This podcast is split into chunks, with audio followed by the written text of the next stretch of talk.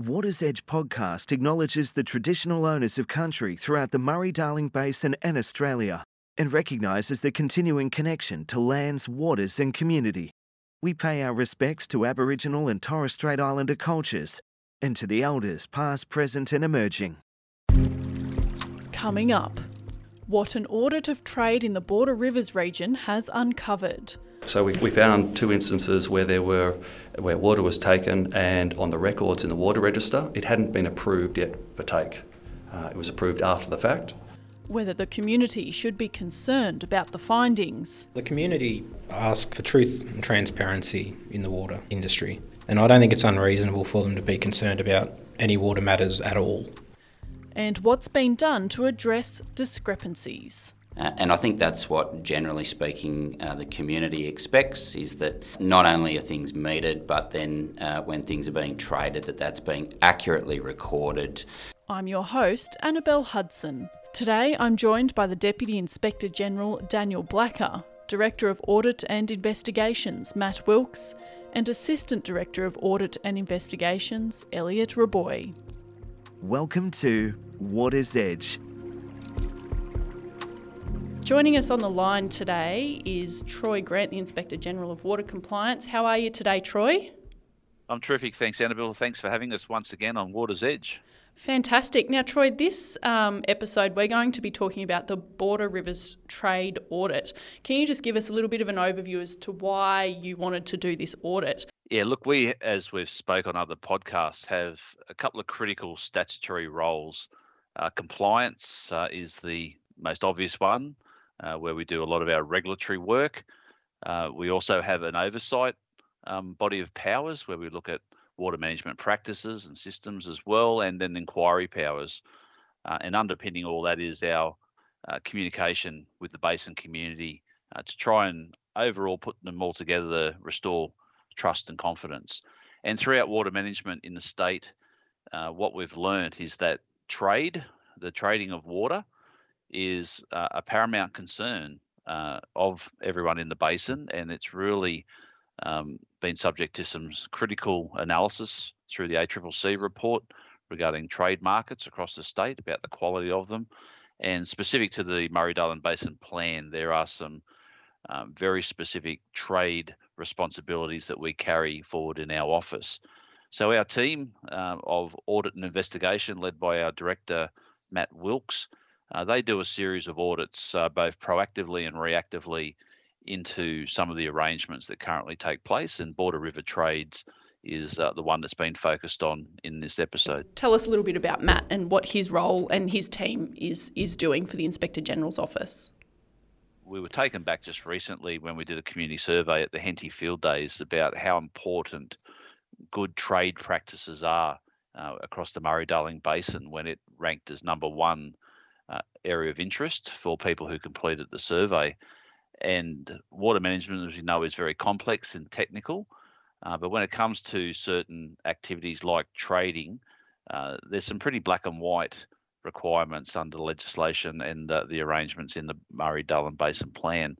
And this particular audit uh, that Matt Wilkes and Elliot Raboy will talk to you about on a technical basis was to make sure that the systems and the processes and the accounting methods uh, were up to a, a, good standard, that we're properly accounting for the trading of water uh, from New South Wales to Queensland and vice versa, and what is being recorded and the quality of their systems, uh, and to give everyone, particularly the, the water users themselves, confidence as they're making business decisions for um, their crops going forward or their use of water for their plantations that uh, when they're trading water that the system supporting that is robust is transparent and uh, is up to speed with uh, what's required pursuant to the act. So with no further ado i'll hand over to the experts to take everyone through what is a complex but very important subject matter that's uh, part of our remit of our work.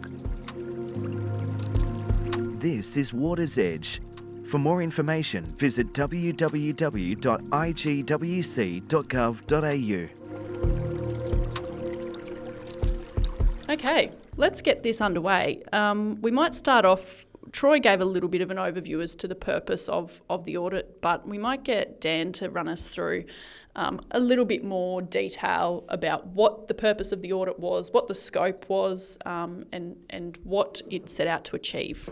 So, as the Inspector General was saying, um, we've got responsibility to base and scale for sustainable diversion limit compliance. And so, one of the really important things for us is that we're getting accurate information coming through from states. So, each state, whether it's New South Wales, Queensland, or one of the other states in the basin, they're responsible for their own water management within their jurisdiction, um, including water trade. Um, but when things start to move across borders or they've got an impact on sustainable limits under the basin plan, that's where we come in. Um, and in this audit, we we're particularly interested in looking at the accuracy of how both New South Wales and Queensland were dealing with water trades as they moved either from New South Wales to Queensland or from Queensland to New South Wales. So that accuracy then plays into the um, the numbers that we get that we add up to make the sustainable diversion limit. And so as we come to make a decision on compliance or even enforcement in that space, we're really keen to make sure that those numbers are really accurate so we've got a clear picture of what's actually happening on the ground. And something that we'll be referring to a little bit um, is something called permanently linked works. Elliot, I might get you to run us through what exactly is a permanently linked work. Permanently linked works are mentioned quite a bit uh, across this audit report, uh, and mainly because we were looking at uh, any transfer of water that uh, went interstate between Queensland and New South Wales. So a good portion of this was what's called permanent link works. So that made up um, approximately 83% of all border river transfers during that period. So permanent link works, uh, if we can sort of explain it in a simple way, um, say Annabelle, you're a farmer, you've got uh, two farms, one on the New South Wales side of the Macintyre River uh, and one on the Queensland side, and you've got water in your New South Wales account. If you set up a permanent link work, so you get that approved, you can actually transfer water uh, through an application when you require it in Queensland. So there's a debit and credit of water that goes from one side to the other. Um, so that really is the, uh, the crux of what a permanent link work is. So we also call it a tag, a tag trade. Okay, let's get into some of the findings of the audit. So what we did, we, we took a, a sample of a period in time of all the, the, the transfers of, of water across the, the border rivers. Uh, so we looked at that sample was 61% of all total volume traded between Queensland and New South Wales.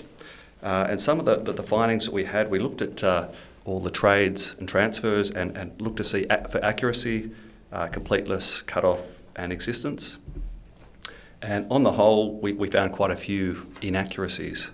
Um, so totaling 5% of all samples tested, um, where either the, uh, the volume traded was incorrectly put on a water register or whether the applications that had gone through didn't even appear, so that, that the trades didn't actually reflect what was in the water register, um, so which is quite concerning.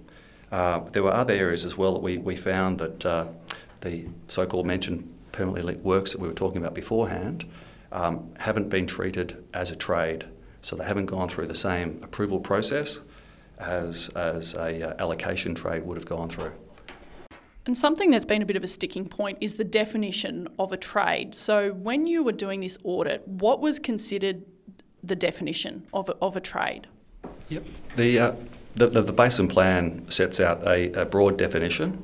So, section 1.07 in the Basin Plan um, says that uh, trade includes a reference to transfer, uh, and it goes on then to also indicate what, uh, to, to avoid any doubt, a trade includes a, a, trade that does not involve a payment for consideration. So that's going back to that permanent link works that we were talking about. Uh, Annabelle, your account, you're, you're both the uh, account holder on both sides, uh, and that's what it's referring to. Uh, and also that, that no monetary value um, took place there as well. So you're transferring your own water. Uh, and that, that's what we would define as a trade as per the Basin Plan. I think it's more important to, to, to understand that in this audit, we found more than just that and that that's one sticking point, as you as you said, Annabelle. But of greater concern is probably the inaccurate accounting that has been that has been found. So, what were some of those inaccuracies? Yeah, well, some of those inaccuracies were due to the fact that uh, these permanently linked works aren't being treated as a trade. Uh, so we found that um, it was very difficult to reconcile some of these transfers. Um, the interstate and intrastate transfers are all linked together, uh, making it very difficult to, uh, to individualise what's been occurring and reconcile it with the New South Wales side. Did you find any instances where water was being taken without approval? We, we did. Uh, so we, we found two instances where there were where water was taken and on the records in the water register it hadn't been approved yet for take. Uh, it was approved after the fact. Uh, we and also, that's a no-no. And that's a no-no. So that that would be uh, that's that's uh, a compliance issue there. And Dan, this might be something you could talk about a bit more, but uh, are there any consequences for that sort of um, activity? Yeah, there certainly is, Annabelle. So that's where the compliance role comes in, and the state of the primary compliance agency in that uh, situation. So Queensland will investigate those instances and look to see what, if any, breaches have occurred, and if there is non-compliance, they'll look at their policies around um, uh, what, if any, enforcement action should be taken. And one of the recommendations coming out of the audit was that they supply the findings of those uh, investigations to the Inspector General so that we can have a look and be satisfied that that's been closed out. So, what role does metering play in this? Yeah, it's a really good question, Annabelle. So, um, metering is required in both jurisdictions for water take, and I think uh, New South Wales are just at the back end of their metering reforms at the moment. So, they're uplifting their accuracy, their coverage, and also their timeliness uh, in relation to metering. Um, one of the things we did pick up in the audit, particularly in the findings, was that uh, in Queensland, before a trade is approved, uh, the policy is that a, a, a meter read is required, um, whereas in New South Wales, the approval agency doesn't require a meter read before they approve a trade. So that's one where um, there's not a compliance issue, um, and it's a choice of the New South Wales agency about their policy, but we're uh, highlighting where there's room for improvement in the system uh, and where we can get a greater level of consistency across the two, two juris, jurisdictions. So we we did recommend that Water New South Wales um, re- change their policy to require a meter reading uh, before uh, a trade is approved. And in the management response coming from New South Wales, they've highlighted that uh, with the improvements to their metering and particularly with telemetry coming online, which gives them real time information, that that'll become much easier for them to implement uh, moving forward.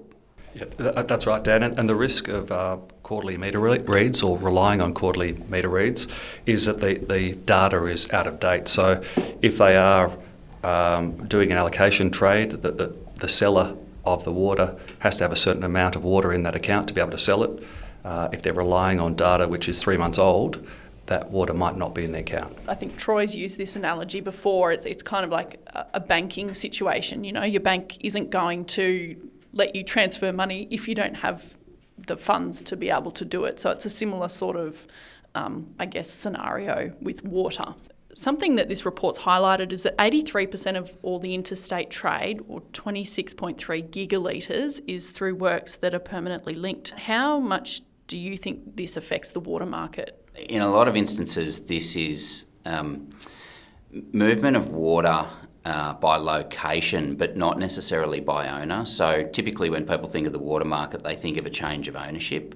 Um, but in the basin plan, it, it, does say that trade can be a change of location. So um, it, it's quite a technical definition, but the the consequence is when you're moving water by location but not by owner, you're often not affecting the market more broadly because you've still got the same owner and it's not affecting the supply of water into the market. Um, and the other thing to think about here is the um, circumstances where this occurs. So it's the only place in the border between New South Wales and Queensland where this trading's occurring. So it's pretty localised. Um, it 26 gigs a lot of water, but in the context of how much water is actually being consumed, uh, I think the impact is relatively low. Although um, the impact is low, the, uh, the, the the fact remains that it was a transfer needs to be treated as a trade as per the definition within the Murray Darling Basin Plan. And so, although the effect is low, there is still that issue there that, that it must be considered a trade because the act that the basin plan says that. It's an important point, and it's one not lost at the moment on the back of. You know, the ACCC did an inquiry into water markets, uh, and it's a live topic at the moment as to government's response to that. But accuracy in, in the water markets was a pretty key uh, factor that the ACCC picked up on, and they're particularly keen to highlight that that generally speaking, uh, coming out of that um, inquiry, that that accuracy needed to be improved, data needed to be improved. All of that plays into the transparency of the market. This trading that we're seeing in the Border Rivers area, and obviously the audit didn't look at the southern part of the basin with the Victoria, Victoria, New South Wales slash South Australian border, but is this issue unique to the Border Rivers region? Uh, they're quite different areas, um, and uh, I mean, if we just look at the New South Wales Queensland area, um, Queensland don't recognise tag trades. Um, it, so what's a tag trade? Tag trades are, are these permanent link works. So in the basin plan, they're called tag trades, uh, which is a bit different in the southern basin.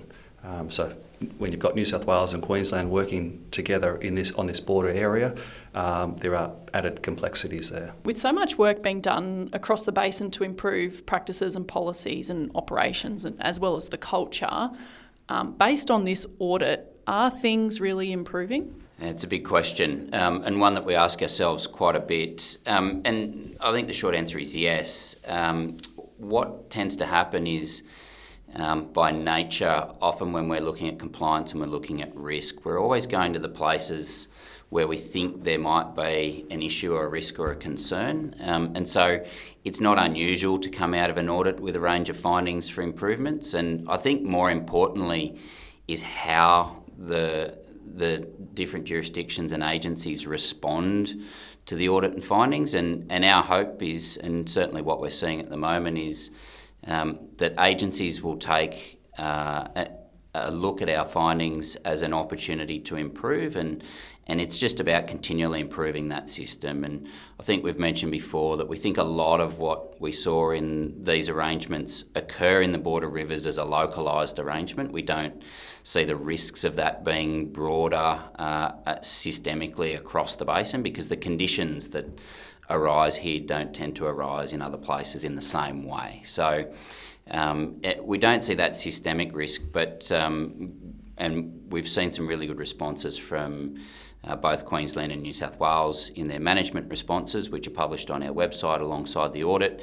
Um, and that gives a good indication that they're both approaching this as an opportunity to improve, a learning exercise, um, and an opportunity to make sure that the system's robust. And out of that comes trust and confidence. I guess the purpose of this podcast is to kind of communicate to the community um, some of the findings and break it down for them into terms that are a bit more understandable or digestible. So, is there anything that this audit has found that the community should be concerned about?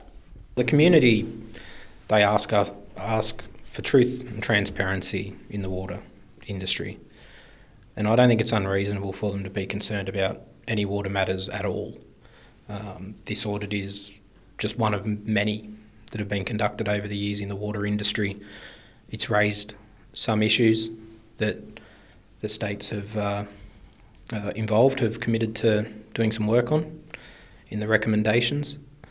But ultimately, none of the findings were something that they can't work on to improve for next time. Yeah, I mean, look, there, are obviously some concerns in the in, inaccuracies of any record keeping uh, government departments as well. I mean, you, are looking at uh, records of registers of water where people have have put spent money and their livelihoods on, so that they want to be confident or be assured that when they send through applications that they're recorded correctly uh, and they're not going to be done for compliance if they were incorrectly recorded. Uh, and from a, a, larger perspective as well, the public want to know that uh, water is being managed correctly. So I think this is a good wake up call for the two jurisdictions to, to have a look at their practices as well and, and see whether they can uh, close those those inaccuracies up. The other thing I'd just pick up on, Annabelle, is that Um, whilst it's really important that people get the fundamentals right, and we've been, you know, particularly in our first year as an inspector general, really focused on the basics. So focused on things like metering, um, accuracy of uh, of the market, etc. Um, we don't see the volumes or the discrepancies that we found as kind of materially impacting sustainable diversion limit compliance. So we're quite comfortable that it's not impacting the macro decisions, but we are keen to see the basics and the fundamentals in place. Uh, and I think that's what, generally speaking, uh, the community expects is that not only are things metered, but then uh, when things are being traded, that that's being accurately recorded uh, so that we've got that really clear transparency about what's going on in in a water area or in the water market. Something that was um, mentioned in the report is manual adjustments. So, what are manual adjustments and are they allowed to do that? And is that something that the community should be worried about? Uh, when we looked at the Queensland uh, accounts uh, for, the, for their water register, there were a number of customer accounts which had manual adjustments uh, linked to the volumes of water uh, with no indication of why these adjustments were, were made. Uh, they weren't time stamped either, so very difficult as auditors to, to trace our understanding is that there weren't a lot of those, no. um, and we it's a fairly um, small volume and not significant in terms of the trades. But it, this really goes back to our um, kind of purpose for being in this space, which is uh, accuracy equals uh, transparency, and transparency equals trust. And so we're just encouraging jurisdictions uh, to get their policies and practices and procedures in place so that we can be really confident that that sort of uh, manual adjustment isn't occurring in the future. Um, and certainly we're not overly concerned about it in this audit, but uh, we want to make sure that we get to a, a, best practice model about how we account for that uh, in each area.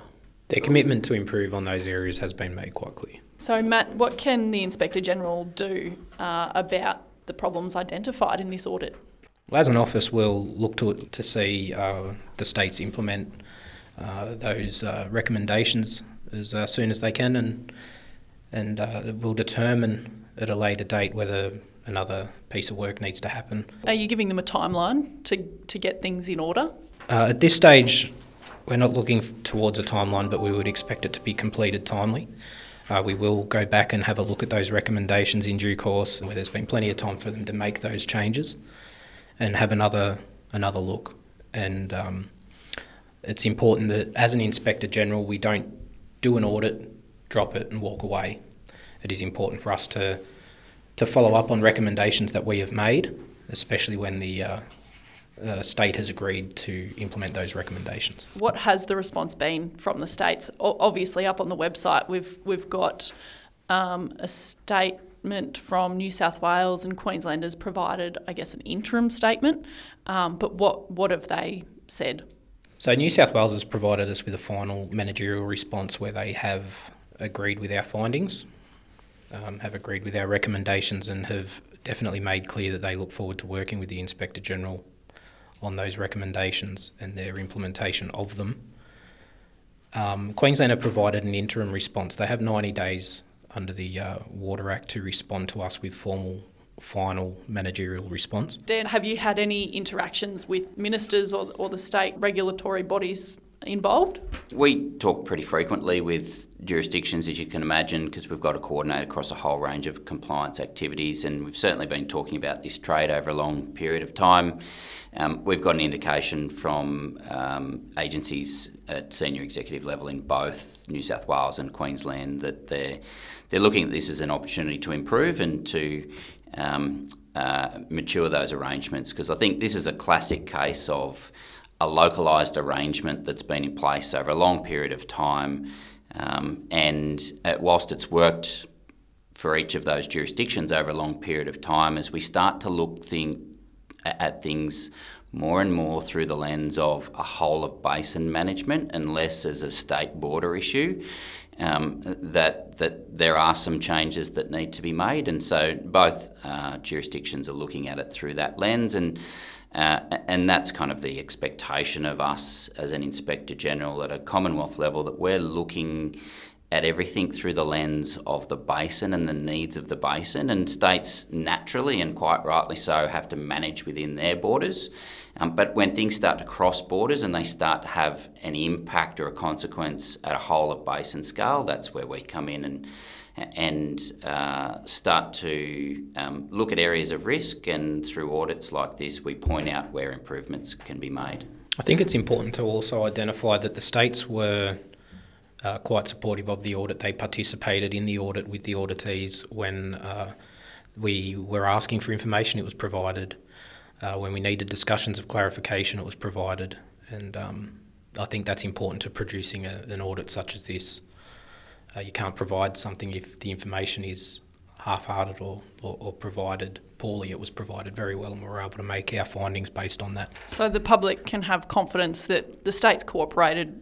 Um, you know, to, to a standard that you're pretty happy with. They're not doesn't appear that they're trying to withhold information um, as part of this audit? I don't think they were withholding any information at all through this audit. The uh, information we got was what we requested. All right. Well, if anyone's interested in looking at this report and the associated responses from New South Wales and Queensland, that's all on the Inspector General of Water Compliance's website under the Reviews and Reports section. I'd like to thank Elliot, Matt, and Daniel for their time today, and Troy earlier on in the episode. Thank you for joining us on Water's Edge. Thanks for having us, Annabelle. Thanks, Annabelle. Water's Edge is produced by the Inspector General of Water Compliance, Australian Government, Canberra. For more information, visit www.igwc.gov.au.